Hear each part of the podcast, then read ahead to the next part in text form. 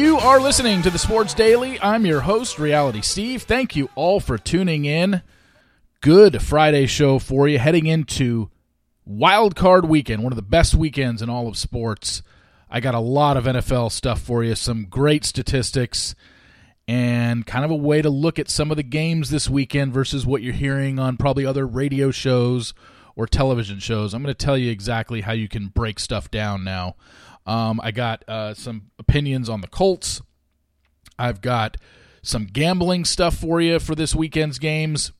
And believe it or not, I'm going to talk a little baseball because we are headed for some changes. And we'll get to that momentarily. Let's get started here. I got a couple corrections and one omission from yesterday's podcast. So, one of the things that I talked about yesterday was the Dallas Cowboys and their dominance from 1966 to 1983. I said they had won 17, they had been in the playoffs 17 times in those 18 years with 12 NFC championship appearances. What I meant to say was 11, and it was winning their division. It wasn't called the NFC East uh, in the first three that they won, but they won 11 NFC East championships from or their division. Just call it their division because I th- believe it was called the NFC Capitol in the late 60s. But from 1966 to 1983, 11 times they won their division. Two Super Bowl titles during that time, and 17 playoff appearances in 18 years. So I wanted to get that out there, correct that. They did not go to 12 NFC championship games in 18 years. I don't know what I was thinking. I just read it wrong. Um, the other thing that I wanted to mention in the statistic yesterday, where I talked about college coaches going to the NFL and how awful they've been, and only three have even had a winning record. Two of them were five games over and four games over, respectively. The only one who was dominant when he went from college to the pros was Jim Harbaugh. A few of you reached out to me yesterday and you said, well, wait a second, what about Pete Carroll? He went from SC to the Seattle Seahawks. Very true, but Pete Carroll was already a coach in the NFL before he went back to SC.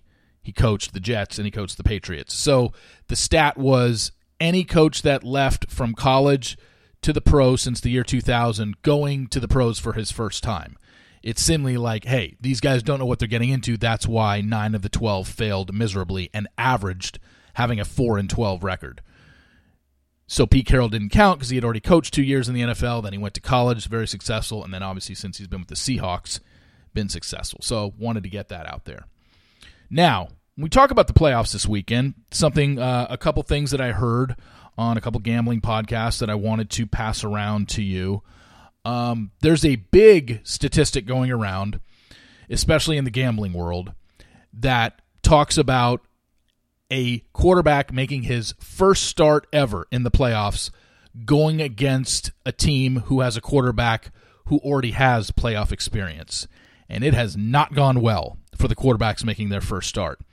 Quarterbacks making their first start in a playoff game versus a team and a quarterback that's already had playoff experience, those inexperienced quarterbacks are 14 35 and 1 against the spread. And we've got a few of those this weekend. This weekend, we have three instances of that happening. We've got Skylar Thompson going up against the Buffalo Bills. Obviously, Josh Allen has played in the playoffs before. We've got what looks to be Anthony Brown now for the Baltimore Ravens going up against Joe Burrow. We know Burrow has been in the playoffs before.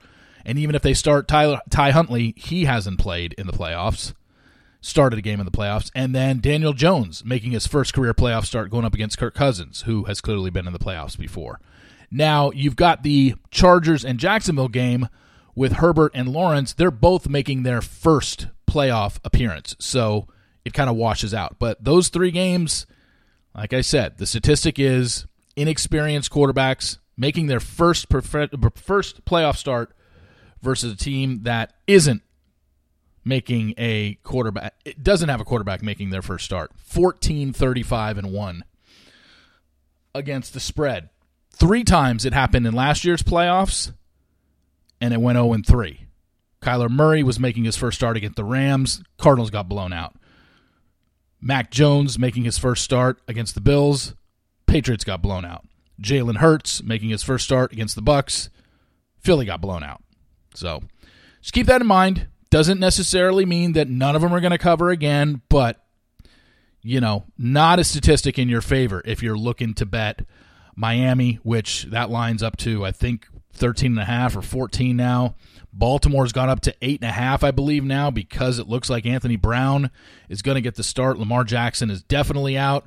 Tyler Huntley hasn't even practiced this week, and the game is tomorrow. So I don't know how he plays. And then, um, you know, Daniel Jones getting three on the road against Kirk Cousins. So that one's obviously a lot closer. But just keep that in mind, just a statistic to uh, to rattle around in your head for a little bit. now, something I wanted to bring up in regards to, you know, I've talked all week eh, since I started this podcast last Monday. I've always said, like, look, I'm just going to give you kind of things on both sides of the game, give you my opinions, and I'm not going to tell you ever this is a lock, this is going to win. How could you think in a million years this is would ever lose? Anybody can beat anybody. These are all professional players. You can't say that about college football. If Georgia played Kent State 100 times, Georgia would beat Kent State 100 times because they have better players. They have more dominant players, they have more physical players, they have faster players, stronger players. It would never, ever happen where Kent State could beat Georgia in a football game if they played 100 times. They could play 1,000 times, they would never beat them. But you have two NFL teams that played 10 times, 100 times. Nobody's winning 100 times. It's just not possible. These guys are all pros, they're all good. So just keep that in mind. Now, when you listen to radio shows and you listen to TV shows and debate shows talking about this weekend's games, it's very funny because let's face it, there's three games on the docket this weekend where there's not a single person on the radio or single person on TV unless you are a fan or live in Seattle or a fan or live in Miami or a fan or live in Baltimore. Nobody's picking Seattle, Miami, or Baltimore to win the game outright. They'll say, like, oh, they keep it close or whatever. The bottom line is there's a big difference between picking games this weekend and then actually picking them versus the spread. Most television pundits, radio people don't talk about the spread, even though gambling is a lot more accepted in today's world. But the bottom line is, most people are like, "Hey, I'll give you my who do I think is going to win this weekend." They don't put the spread into, they don't factor that into their prediction because the spread has nothing to do with the actual game itself in terms of who goes on to win. Like if if Cincinnati beats Baltimore by three, it's not like Baltimore gets to advance to the next round because they covered. So that's why people just say, "This is what I like to win." But taking that into consideration, basically every single pundit that you hear is already starting the weekend 3 and 0 because let's face it, San Francisco, Buffalo and Cincinnati are probably going to win. It would just be a real shocker. And if one of them does lose, hey, then every radio show and TV pundit is going to be 2 and 1 because nobody is putting their money or putting their mouth behind one of those teams to say, "You know what? They're going to beat the the Seahawks are going to beat San Francisco." Like I said, the only people that are saying that are diehard Seahawks fan or someone who lives in Seattle, and same with Miami and same with Baltimore. You just it, when it's a ten point spread and you've got second and third string quarterbacks starting on the road, it's just nobody's buying it. So, with that said, everybody's basically starting 3 and 0. So, really it comes down to the three games that are a lot more evenly matched, and that's Dallas and Tampa Bay, Giants in Minnesota, and Jacksonville and the Chargers. So, what's interesting is when you listen to people talk, and they actually do give a prediction about the game, they will only talk about the side that they're picking and just give you every reason why that team is going to win. Very rarely will they also give you the other side and the reasons that they could win because they want you to believe that side. And I'm going to take the Dallas Tampa Bay game, perfect example. If I'm a guy out there and I'm picking the Dallas Cowboys and I'm saying, look, the Cowboys are going to win on Monday. It's just Tampa's not going to beat them, and here's why and I can just list off all these reasons. Dallas is 12 and 5. They're playing an 8 and 9 team. Dallas is avenging their loss to Tampa Bay in the first game of the season the last 2 years. Tampa's beaten them in game 1 of the season. This is their chance to avenge them. Uh, Dallas needs this game more than Tampa Bay does. Tampa Bay won a Super Bowl 3 years ago. Dallas hasn't won a Super Bowl in 26 years. Their fans are getting restless. Uh, Dallas has the superior run game. We know you have to run the ball in the playoffs to win, and the Bucs can't run the ball at all. Dallas has a much better running game. Dallas also has a Super Bowl winning coach, a guy who's been to the playoffs numerous times and has won numerous playoff games against Todd Bowles, who's who's coaching in his first playoff game and he's going in there with an 8 and 9 team. Dallas decent away from home this year, 4 and 4. Tampa wasn't world beaters at home this year. They were 5 and 4 at home. So you got 4 and 4 on the road versus 5 and 4 at home. Big deal. Here's another big stat. The Dallas Cowboys point differential this year was plus 125. 7 games over 500, they outscored their opponents by 125 points. Tampa Bay was 8 and 9 this year and had a point differential of negative 45. That's a 170 point difference. And if you're looking at a gambling angle on this game, Tampa is the worst team against the spread this year in the NFL. They are 4 12 and 1 against the spread, the worst record against the spread of any of the 32 NFL teams. So, right there, you'd be like, wow, Dallas really could win. I mean, th- those are all statistics in Dallas's favor. But that's what TV people and radio people will have you believe. They'll only give you the side that they are on and give you the reasons why that's going to happen and this is why Dallas is going to win. Those were all great reasons. I mean, it's hard to argue with any of those. Those are all fact factual points. Those aren't even opinions. Those were all facts. However, if somebody's on the Tampa Bay side, they can come back at you with this. If they didn't say anything about Dallas and you didn't know anything and someone said, "You know what? I love Tampa Bay on Monday night against Dallas and here's why." Tom Brady's never lost to the Cowboys in his career. He's 7 and 0. The Dallas secondary has been horrible the last month of the season. They've given up big plays, they've given up big yards. All Tampa Bay can do is pass. They have a horrible run game, and all they do is pass. Brady set the record for most completions he's ever had in a season this year at 45 years old. So clearly, they can pass the ball. He's been doing it for 17 games. Tampa has beaten them the last two years in the opening game of the season, once at home last year and on the road this year. So clearly they have confidence that they can beat the Cowboys. While Tampa does have the worst against the spread record in the NFL this year at 4-12 and 1, you got to break that down a little bit further because they were favored in 14 of their 17 games this year. They're a home underdog on Monday night. And that's only the second time this season they've been a home underdog. And the last time was all the way back in week three. So this is a role that we have not seen them in since week three. Uh, as a franchise, here's a good one. The Dallas Cowboys, as a franchise, have 35 career playoff wins. I believe they are 35 and 19 in their career in the playoffs. Tom Brady has 35 playoff wins himself. You're going up against the GOAT. By the way, that's more than double of the next guy. Joe Montana has 16 playoff wins. He's in second place. Tom Brady has 35. Now, I think it's safe to say Patrick Mahomes is going to definitely pass Joe Montana at some point in his career. Mahomes is already at 8 in year 5. So, he's halfway to he's halfway to Montana. He's played 4 full years. This is, you know, year 5 of being a starter. And he's probably going to win at least one game. Well, maybe not. I mean, even if he loses, he's still at eight through five years, even if he doesn't win a playoff game this year. That's amazing. When second place, the most playoff wins by a quarterback is 16. So that's what I mean. Like, you can make a case, you can sway your listeners to get you to buy your stance by just talking about the side that you like.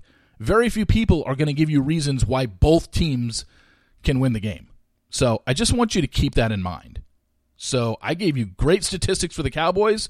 But I also gave you great reasons why Tampa Bay could win that game Monday, which is why you might as well just fucking flip a coin because nobody knows what's going to happen. You don't.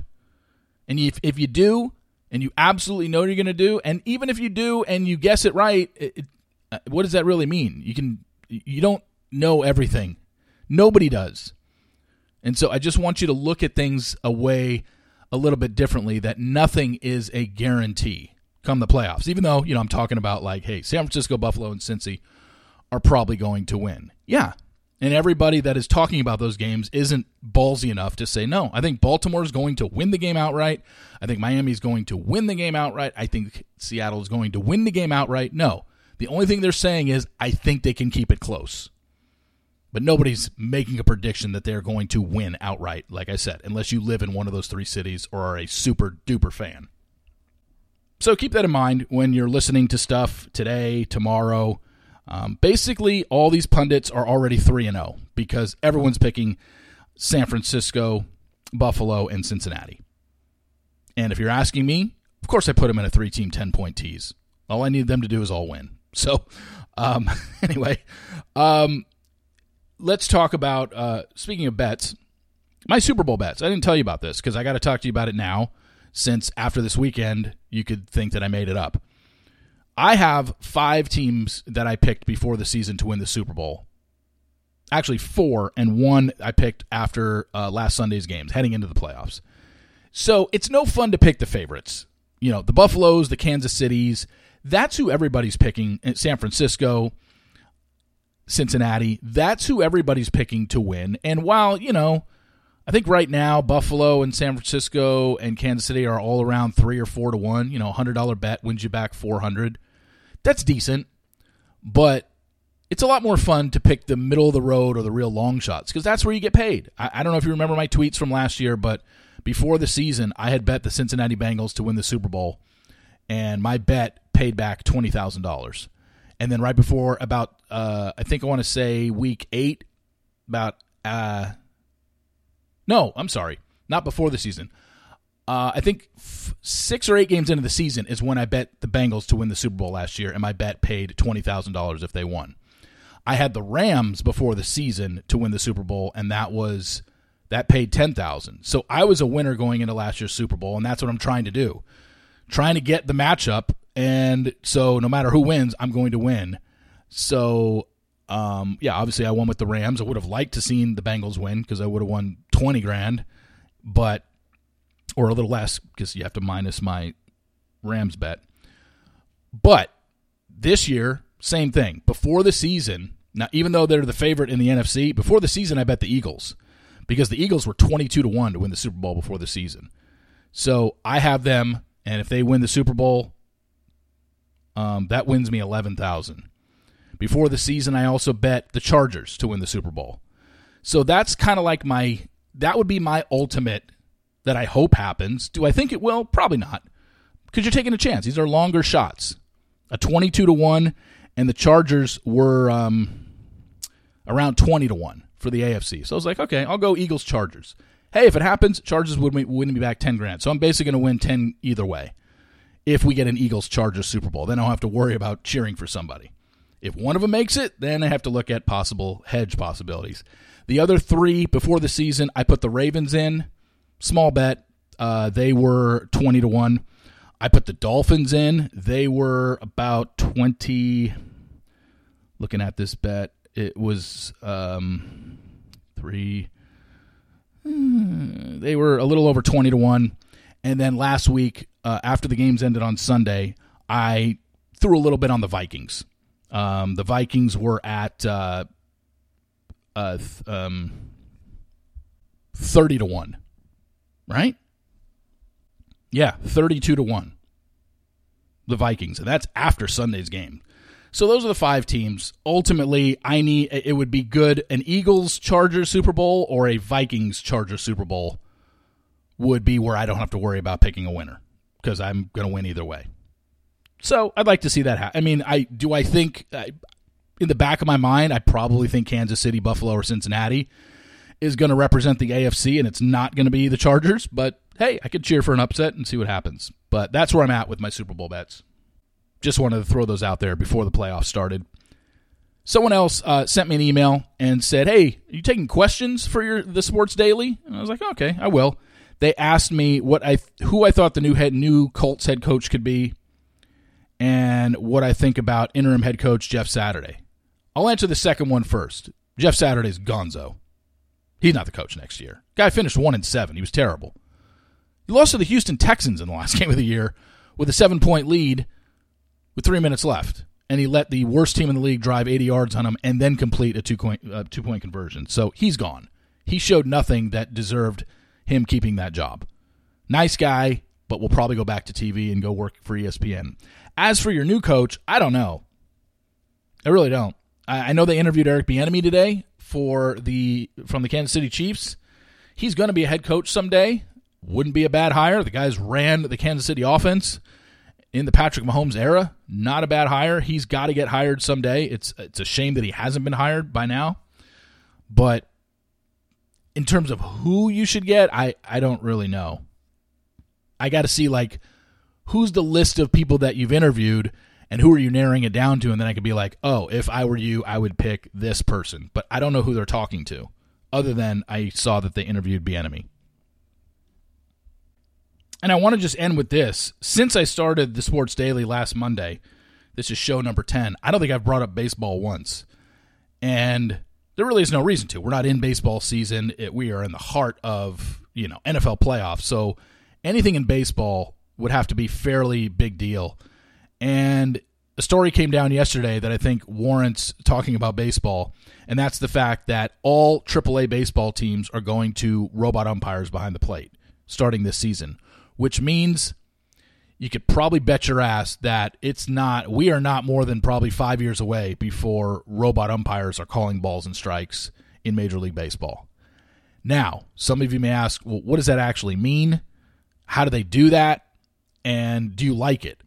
And honestly, right now, look, I'm all for progression.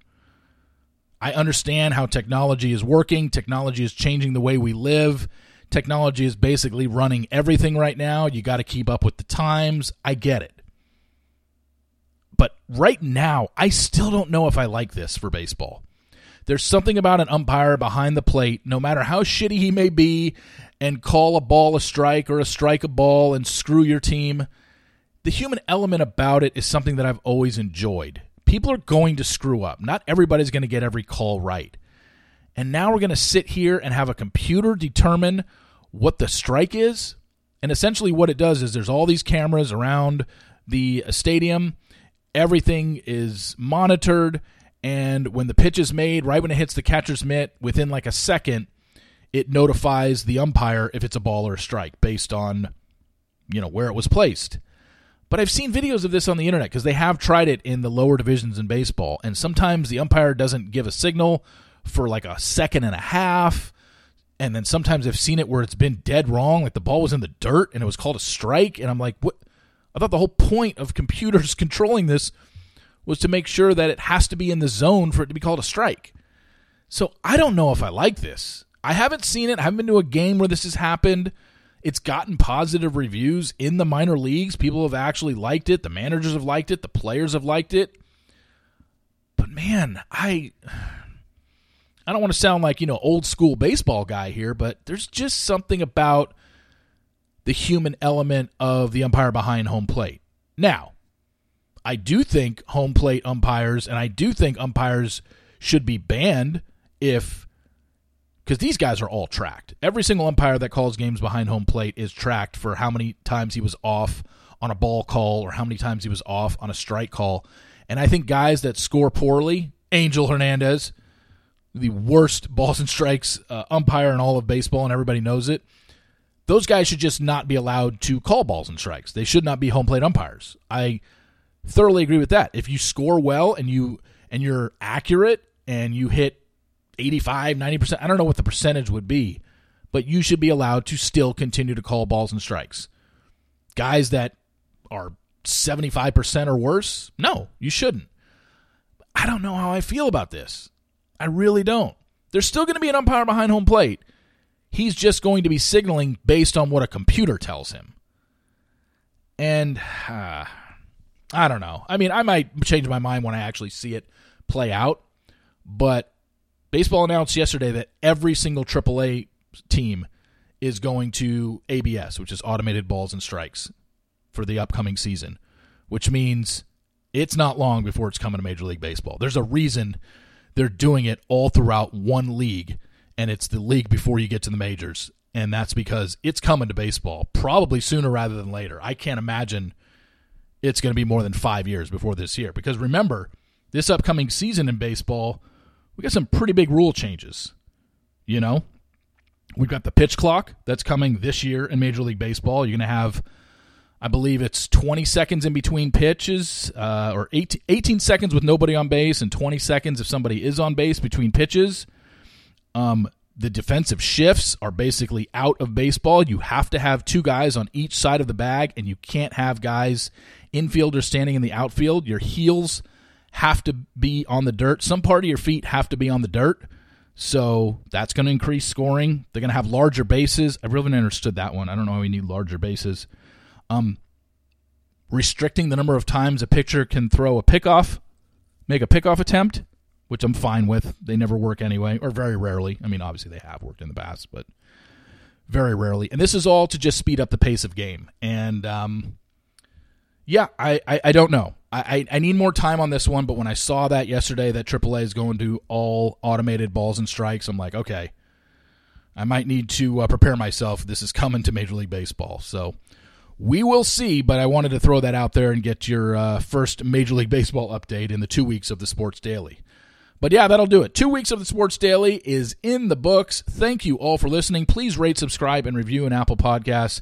And remember, have a great wild card weekend because this is honestly the best, um, one of the best weekends of the year.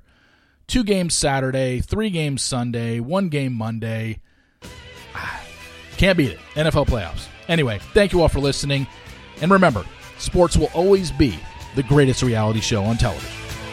See you.